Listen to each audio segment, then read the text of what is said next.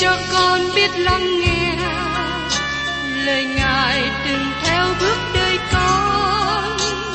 Xin cho con biết sẵn sàng chờ đợi và vẫn nghe theo chúa. Xin cho con biết sẵn sàng thực hành lời chúa đã truyền ban. Hân hoan chào mừng quý vị đón nghe chương trình Tìm hiểu Thánh Kinh. Đây là một chương trình học kinh thánh liên tục và hệ thống trong thời gian 5 năm. Chúng ta sẽ lần lượt khảo sát từ sáng thế ký cho đến khải huyền. Mục sư tiến sĩ McGee là người được Chúa dùng để sáng lập và thực hiện chương trình này. Ông tin rằng lời của Đức Chúa Trời có khả năng đáp ứng mọi nhu cầu cho tất cả mọi người trên thế giới, không phân biệt chủng tộc, văn hóa, trình độ tuổi tác hay phái tính. Ước mong quý vị theo dõi liên tục và giới thiệu cho thân nhân bạn hữu cùng đón nghe. Kính chào quý vị và các bạn.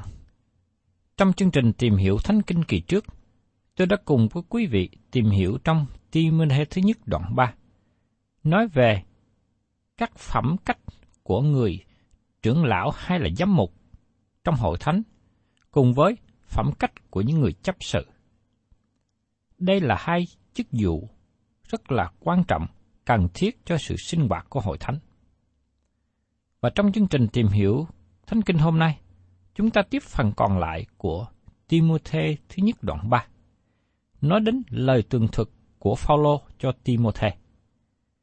Mời quý vị cùng xem tiếp trong Timothy thứ nhất đoạn 3 câu 14. Ta mong mau mau đến thăm con, nhưng viết thơ này.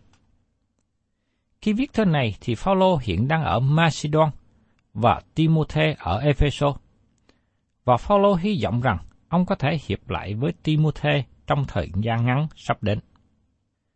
Và ông nói tiếp trong Timothy thứ nhất đoạn 3, câu 15. Phòng ta có chậm đến thì con biết làm thế nào trong nhà Đức Chúa Trời, tức là hội thánh của Đức Chúa Trời hàng sống, trụ và nền của lẽ thật. Tôi chọn câu này làm câu căn bản của thư tín, bởi vì trong thư Timôthê thứ nhất nói về trật tự của hội thánh. Trong khi Phaolô đang ở xa, ông viết thơ này phòng khi ông chậm đến, để Timothy biết cách nào sắp đặt công việc trong nhà của Đức Chúa Trời. Phaolô nói rằng, hội thánh của Đức Chúa Trời là hội thánh hàng sống. Đây là một đặc tính quan trọng trong hội thánh. Phaolô đề cập về trụ và nền của nhà Đức Chúa Trời. Trụ cần phải đứng để chống đỡ và nó ở trên cái nền. Phaolô nói rằng hội thánh giống như những cây trụ, nó được chống đỡ bởi lẽ thật. Nếu các chức viên trong hội thánh không tiêu biểu cho những lẽ thật, hội thánh sẽ không có nền tảng, không có sự chống đỡ, và vì thế nó không thể nào nắm vững lẽ thật của Đức Chúa Trời. Có một số người có ý tiêu biểu cho lẽ thật, nhưng đời sống của họ không thật sự tiêu biểu cho lẽ thật. Tôi biết có một người chấp sự đi nhà thờ, cầm quyển kinh thánh lớn, nhưng người này không sống đúng theo lời kinh thánh. Vì thế, có một nghi vấn về hành động của ông. Có một số nghi vấn về sự thành thật của ông. Ông làm tổn hại hội thánh mà ông đang sinh hoạt và gây ra nhiều xáo trộn. Phaolô viết thư để cho hội thánh nên hành động cách nào để đại diện và công bố lẽ thật của Đức Chúa Trời cho thế giới bên ngoài. Và tiếp đến, chúng ta cùng xem trong Timothée thứ nhất đoạn 4 câu 16. Mọi người đều cho sự màu nhiệm của sự tinh kính là lớn lắm. Đấng đã được tỏa ra trong xác thịt, thì đã được Đức Thánh Linh xưng là công bình, được thiên sứ trông thấy, được giảng ra cho dân ngoại, được thiên hạ tin cậy, được cất lên trong sự vinh hiển. Thưa quý vị, câu này rất có thể là một trong những tín điều đầu tiên của hội thánh. Một số người nghĩ rằng đây có thể là bài hát của hội thánh đầu tiên. Phaolô nói, mọi người đều có sự màu nhiệm của sự tinh kính là lớn lắm. Tức là Đức Chúa Trời trở thành con người trong Chúa Giêsu Christ đã vào trong thế gian của chúng ta đang sống.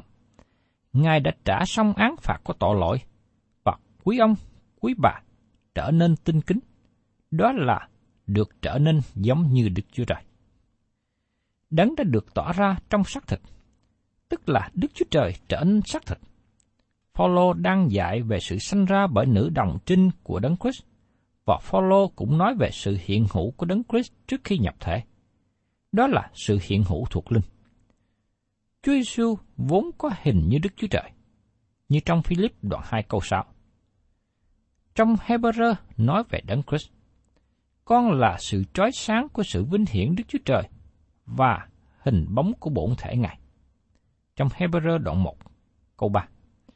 Chính Chúa Giêsu cũng tuyên bố rằng Đức Chúa Trời là thần. Trong văn đoạn 4 câu 24. Đức Chúa Trời là đấng không thể thấy được bằng mắt của loài người, nhưng đấng Christ được tỏa ra trong xác thịt. Ngài được bày tỏ bằng hình dạng, bằng xác thịt. Đấng Christ trở thành con người và sống trong hoàn cảnh như con người. Nhưng trong điều kiện của con người, bổn tánh của Ngài vẫn được tỏ bày ra. Đây là điều mà sứ đồ Giăng đã diễn tả trong sách tinh lành của ông. Trong Giăng đoạn 1 có 14. Ngôi lời, tức là Chúa Giêsu đã trở nên xác thịt ở giữa chúng ta đầy ơn và lẽ thật. Chúng ta đã ngắm xem sự vinh hiển của Ngài, thật như vinh hiển của con một đến từ nơi cha. Giống như Đức Chúa Trời không thấy được trong đền tạm của đồng vắng, Đức Chúa Giêsu được tỏa ra trong đền tạm của con người xác thịt. Chúa Giêsu ở với Đức Chúa Trời từ lúc ban đầu. Ngài cũng là Đức Chúa Trời. Ngài là đấng làm nên mọi sự, nhưng Ngài đến thế gian với hình dạng một em bé nhỏ. Chúa Giêsu là hình ảnh của Đức Chúa Trời không thấy được. Ngài có quyền năng cả trên trời và dưới đất. Nhưng khi đến thế gian, Chúa Giêsu trở thành hình thể con người. Bởi vì con người không nhận ra Chúa Giêsu và cho Ngài là người phạm thượng. Khi Chúa Giêsu tuyên bố Ngài là Đức Chúa Trời. Vì thế, Chúa Giêsu bị ghét bỏ, bị bắt và bị giết. Phaolô nói tiếp, thì đã được Đức Thánh Linh xưng là công bình. Nhưng trong mọi sự đó, Ngài không được xưng công bình bởi xác thịt, nhưng bởi Đức Thánh Linh. Chúa Giêsu được cả sáng trong xác thịt, đó là cách mà thế gian nhìn biết Ngài.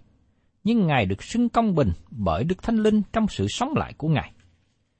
Có một thời gian khi mà sự vinh hiển của Ngài được lộ ra, Ngài được khải thị thật sự là ai. Có thiên sứ hiện ra khi Chúa Giêsu được sanh ra bởi nữ đồng trinh. Sự vinh hiển của Chúa Giêsu cũng được thấy ở lễ báp tem, ở núi Quá Hình và trong lúc Chúa Giêsu bị bắt. Các việc này xảy ra trong khi Chúa Giêsu bị đóng đinh trên thập tự giá. Sự việc xảy ra tại đó làm cho người thầy đội và những lính cùng canh giữ Đức Chúa Giêsu thấy đất rúng động. Những điều này xảy ra làm cho họ sợ hãi lắm mà nói rằng, người này thật là con của Đức Chúa Trời. Trong sách Matthew đoạn 7, câu 54. Nhưng khi Chúa Giêsu sống lại từ kẻ chết, chúng ta thấy Ngài được xưng công bình. Chúa Giêsu được cả sáng trong xác thể. Nhưng sự xưng công bình là bởi Đức Thánh Linh. Phaolô đã nói trong Corinto thứ nhất đoạn 15 câu 44. Đã giao ra là thể quyết khí, mà sống lại là thể thiên liêng. Không một kẻ thù nào có thể động đến Chúa Giêsu sau khi Ngài sống lại từ kẻ chết. Ngài đã không hề bị khinh bỉ một lần nữa. Do vậy, bởi nhờ Đức Chúa Giêsu đến thế gian, và giờ đây Ngài trở về bên hữu ngai Đức Chúa Trời, chúng ta được xưng công bình. Tại thế gian này, Chúa Giêsu bị bắt và giết vì cớ tội lỗi của chúng ta. Ngài gánh lấy thế chỗ của chúng ta như là tội nhân. Và giờ đây, Ngài ban cho chúng ta một chỗ của Ngài trên trời, và chúng ta được xưng công bình. Thật là một điều lạ lùng biết bao. Phaolô nói, Chúa Giêsu được thiên sứ trông thấy, không phải Ngài thấy thiên sứ, nhưng thiên sứ thấy Ngài. Giờ đây Chúa Giêsu trở về thiên đàng và tất cả những thiên sứ trên trời thờ phượng Ngài, bởi vì Ngài ban sự cứu rỗi cho tội nhân. Con người nhỏ bé ở dưới thế gian chưa được cất lên, nhưng bài hát sẽ được hát trong cõi đời đời là bài hát về sự cứu rỗi. Chúa Giêsu hiện ra được giảng đạo cho dân ngoại, tức là cho tất cả mọi dân tộc. Chúa Giêsu được thiên hạ tin cậy. Ngày nay có nhiều người tin cậy vào Chúa cụ thể và họ được sự cứu rỗi. Chúa Giêsu được cất lên trong sự vinh hiển. Ngày nay Đấng Christ đang ngồi bên hữu Đức Chúa Trời. Và thưa các bạn, ngày nay các bạn có nói với Chúa Giêsu không? Các bạn có nói rằng các bạn yêu Ngài không? Các bạn có cảm tạ Chúa Giêsu về những gì Ngài đã làm cho chúng ta không? Chúa Giêsu chúng ta là đấng lạ lùng biết bao. Cho nên, trong sách Timothy thứ nhất, đoạn 4 câu 16 này, đây là lời mà Phaolô nói một cách tóm lược một số những điều liên hệ căn bản về Chúa Giêsu Christ của chúng ta. Ngài là đấng màu nhiệm lạ lùng biết bao. Tiếp đến, xin mời quý vị cùng xem tiếp ở trong sách Timothy thứ nhất, đoạn 4. Nói về sự bội đạo của hội thánh. Cách nào để nhận biết sự bội đạo? Mời quý vị cùng xem tiếp ở trong Timothy thứ nhất, đoạn 4 câu 1. Và Đức Thánh Linh phán tỏ tường rằng, trong đời sau rốt có mấy kẻ sẽ bội đạo mà theo các thần lừa dối và đạo lý của quỷ dữ. Điều này cho chúng ta hình ảnh tương phản với câu chót của Timothy thứ nhất đoạn 3 về bản tính điều của hội thánh đầu tiên. Phaolô nói về sự bội đạo xảy ra trong hội thánh. Trong thứ này, Phaolô nói về thời sau rốt, tức là thời gian tiếp ngay theo sau đời của Phaolô. Sự bội đạo của hội thánh bắt đầu ngay trong thời đó. Các bạn có nhớ rằng khi Phaolô ở Epheso, ông đã cảnh giác trước là sẽ có chó sói đến mặc áo của chiên mà lừa gạt nhiều người tin nhận. Sứ đồ Phaolô nói rằng có nhiều kẻ chống nghịch với Đấng Christ đã đến, họ đã vào trong hội thánh. Thí dụ như hội thánh lớn là hội thánh Coptic ở miền Bắc của Phi Châu. Hội thánh này nảy sinh ra nhiều thánh đồ lớn trong hội thánh đầu tiên như Augustine, Tertullian và Anasius. Nhưng thời gian sau đó, hội thánh này đã đi vào sự bội đạo và rời khỏi đức tin. Tại đây, Phaolô nói, trong thời kỳ sau rốt, ông không có đề cập về sự đến lần thứ hai của Đấng Christ. Ông đang nói về những ngày kế tiếp sau đời sống của ông. Nhưng trong Timothy thứ nhì đoạn 3 câu 1, Paulo nói rằng, hãy biết rằng trong ngày sau rốt sẽ có những thời kỳ khó khăn. Paulo đề cập những ngày sau rốt của hội thánh trên đất trước khi Chúa Giêsu các hội thánh đi. Những ngày sau rốt được đề cập ở nơi đây, tức là nói đến thời kỳ mà chúng ta hiện đang sống. Phaolô cảnh giác rằng sẽ có sự bội đạo, đi xa cách lẽ thật, bởi có các giáo sư giả giảng dạy tà giáo và dẫn nhiều người đi theo. Sẽ có nhiều người cách xa lẽ thật. Phaolô cũng viết thư ở trong Tesalonica thứ nhì đoạn 2 về sự bội đạo đã đến. Thật ra, vấn đề bội đạo đã xảy ra trong hội thánh một thời gian và nó không phải là đề tài mới nữa. Nhưng điều mà Phaolô quan tâm rằng sự bội đạo trong hội thánh bởi các giáo sư giả đã ảnh hưởng đến hội thánh của Chúa. Sự bội đạo đã phát triển và tiếp tục phát triển. Khi hội thánh của Đấng Christ được cất lên, sẽ có nhiều hội thánh bị bỏ lại, và đó là những hội thánh bội đạo. Đối với những người bội đạo là những người tuyên xưng đức tin với Chúa Giêsu và giờ đây rời khỏi đức tin đó. Không có sự bội đạo với những người ngoại giáo, bởi vì họ chưa hề tuyên xưng đức tin nơi Chúa Giêsu. Họ chưa hề nhận đấng Christ là Chúa cứu thế. Có thể họ chưa nghe về Ngài, vì thế không có sự bội đạo với họ. Sự bội đạo đến với một hội thánh có tổ chức giữa dòng những người xưng nhận đức tin nơi Chúa Giêsu và sau đó rời bỏ đức tin. Điều gì đã làm cho những người này đi xa cách đức tin? Có nguyên nhân nào làm xa cách? Có phải vì họ có học thức nhiều hơn không? Hay là họ hiểu biết nhiều hơn không? Có phải vì khoa học phát triển với nhiều sự hiểu biết và họ thấy rằng đức tin không cần nắm giữ nữa không? Không. Phaolô nói, có mấy kẻ sẽ bội đạo mà theo các điều giả dối là đạo lý của quỷ dữ. Chính Satan đã đứng bên trong để làm mọi sự lừa dối, hầu để kéo những người đã theo Chúa Giêsu xa cách đức tin. Vì thế, ngày nay chúng ta phải cẩn thận và giữ mình. Phaolô nói đến đạo lý của quỷ dữ. Dân chúng chú ý nhiều đến đạo lý của quỷ dữ. Ngày nay có sự báo động bởi vì có nhiều người đang bị lôi cuốn, nhất là theo vật chất của thế gian.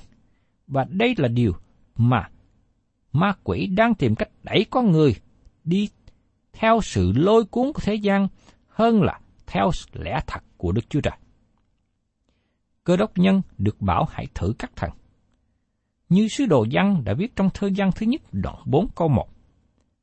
Hỏi kẻ rất yêu dấu, chớ tin cậy mọi thần, nhưng hãy thử cho biết các thần có phải đến bởi Đức Chúa Trời chăng? Vì có nhiều tiên tri giả hiện ra trong thiên hạ. Sự thử nghiệm này nên áp dụng với bài tín điều và nó được nói trong Timothée thứ nhất đoạn 3 câu 16. Mọi người đều cho sự mầu nhiệm của sự tin kính là lớn lắm. Đấng đã được tỏa ra trong xác thịt, thì đã được Đức Thánh Linh xưng là công bình, được thiên sứ trông thấy, được giảng ra cho dân ngoại, được thiên hạ tin cậy, được cất lên trong sự vinh hiển. Chỉ có một con đường cho sự cứu rỗi, đó là nhờ sự chết của Chúa Giêsu trên thập tự giá. Đây là lẽ thật mà chúng ta có thể dùng để thử nghiệm với những giáo lý của quỷ dữ ngày nay.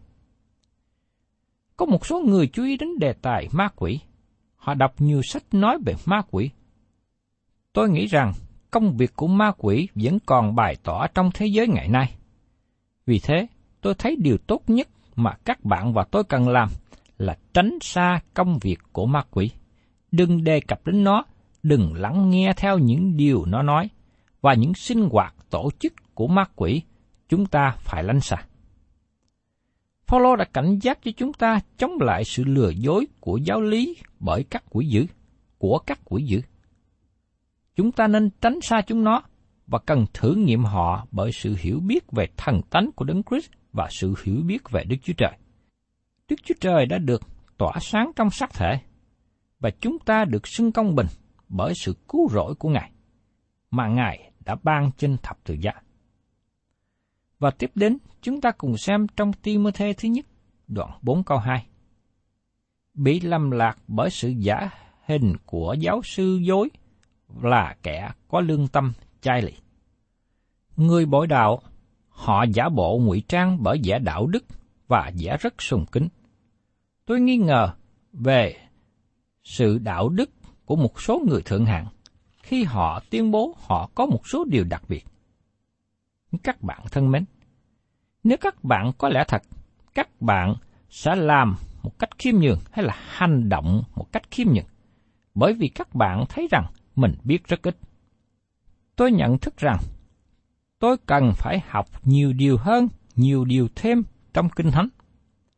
Ngày nay, có nhiều người biết ít về Kinh Thánh, nhưng họ muốn nói với một thẩm quyền. Họ muốn khoe khoang. Những giáo sư giả lừa dối, họ phô trương, họ là một người quan trọng, trong khi họ không phải như thế. Phaolô nói rằng, sự giả hình của những giáo sư dối là kẻ có lương tâm chai lì. Và trong phần đầu của sách Timothée thứ nhất này, đoạn 1 câu 5, chúng ta đã được nói rằng, mục đích của sự răng bảo ấy là sự yêu thương bởi lòng tinh sạch, lương tâm tốt và đức tin thật mà sanh ra. Chúng ta cần trở nên những người có tấm lòng mềm mại. Và Phaolô nói tiếp ở trong Timôthê thứ nhất đoạn 4 câu 3.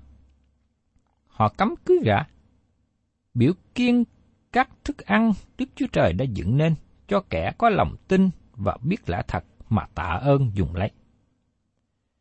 Ngay cả trong thời của Chúa Giêsu có nhiều người Do Thái rời bỏ Do Thái giáo và theo các nhóm tà giáo. Đây không phải là điều mới lạ trong thời của chúng ta, nó đã xảy ra một thời gian khá lâu. Những người theo nhóm tà giáo họ cấm cưới gả. và trong thời của Chúa Giêsu có một nhóm người ở những khu vực biển chết mà họ là nhóm Essen.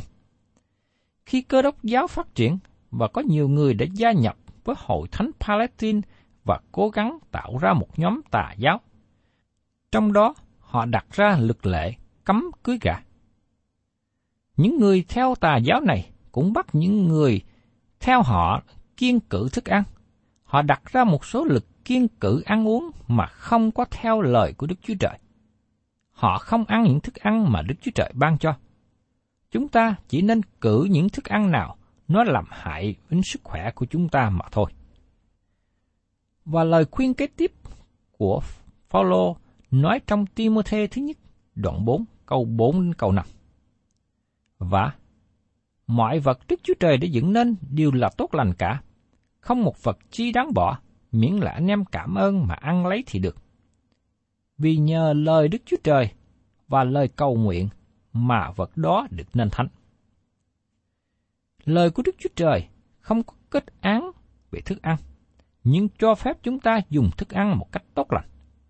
Chúng ta nhận lãnh thức ăn với tấm lòng biết ơn và cảm tạ Đức Chúa Trời. Nhưng đối với thức ăn nào gây hại đến cơ thể, chúng ta cần phải tránh. Thưa quý vị và các bạn, Phaolô đã nhắc Timôthê một số cách để nhận biết được những sự bội đạo. Sự bội đạo đó phát xuất từ những sự dạy dỗ sai lệch của những giáo sư giả, bị sự thúc giục của ma quỷ. Những người này làm cho lương tâm chai lì. Họ đặt ra những hình thức lực lệ, cấm cưới gã, kiên cử ăn uống. Họ làm những điều trái nghịch với lợi của Đức Chúa Trời. Ngày hôm nay, tôi và quý bạn chị em là những người đã có lợi của Chúa, có kinh thánh. Chúng ta được ở dưới sự hướng dẫn của Đức Thánh Linh. Cho nên, khi có những lời dạy hoặc là những thực hành nào, chúng ta cần phải đối chiếu với kinh thánh. Và khi những điều đó không hợp với lời của Chúa, không theo lời của Chúa, thì chúng ta phải tránh xa. Chúng ta nhớ rằng, chúng ta cần phải luôn luôn gìn giữ và bảo vệ đức tin của mình. Và nếu chúng ta không cẩn thận làm điều đó, các giáo sư giả, những sự dạy dỗ của những nhóm tà giáo sẽ lôi kéo chúng ta đi xa cách Đức Chúa Trời. Cầu xin Chúa giúp đỡ cho tôi và ông bạn chị em. Chúng ta luôn cẩn thận gìn giữ đức tin của mình để sống thờ phượng hầu việc Đức Chúa Trời. Thân chào tạm biệt quý vị và xin hẹn tái ngộ cùng quý vị trong chương trình tìm hiểu Thánh Kinh kỳ sau.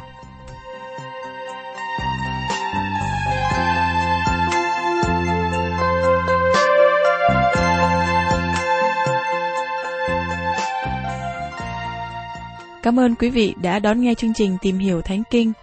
Nếu quý vị muốn có loạt bài này, xin liên lạc với chúng tôi theo địa chỉ sẽ được đọc vào cuối chương trình. Kính chào quý thính giả.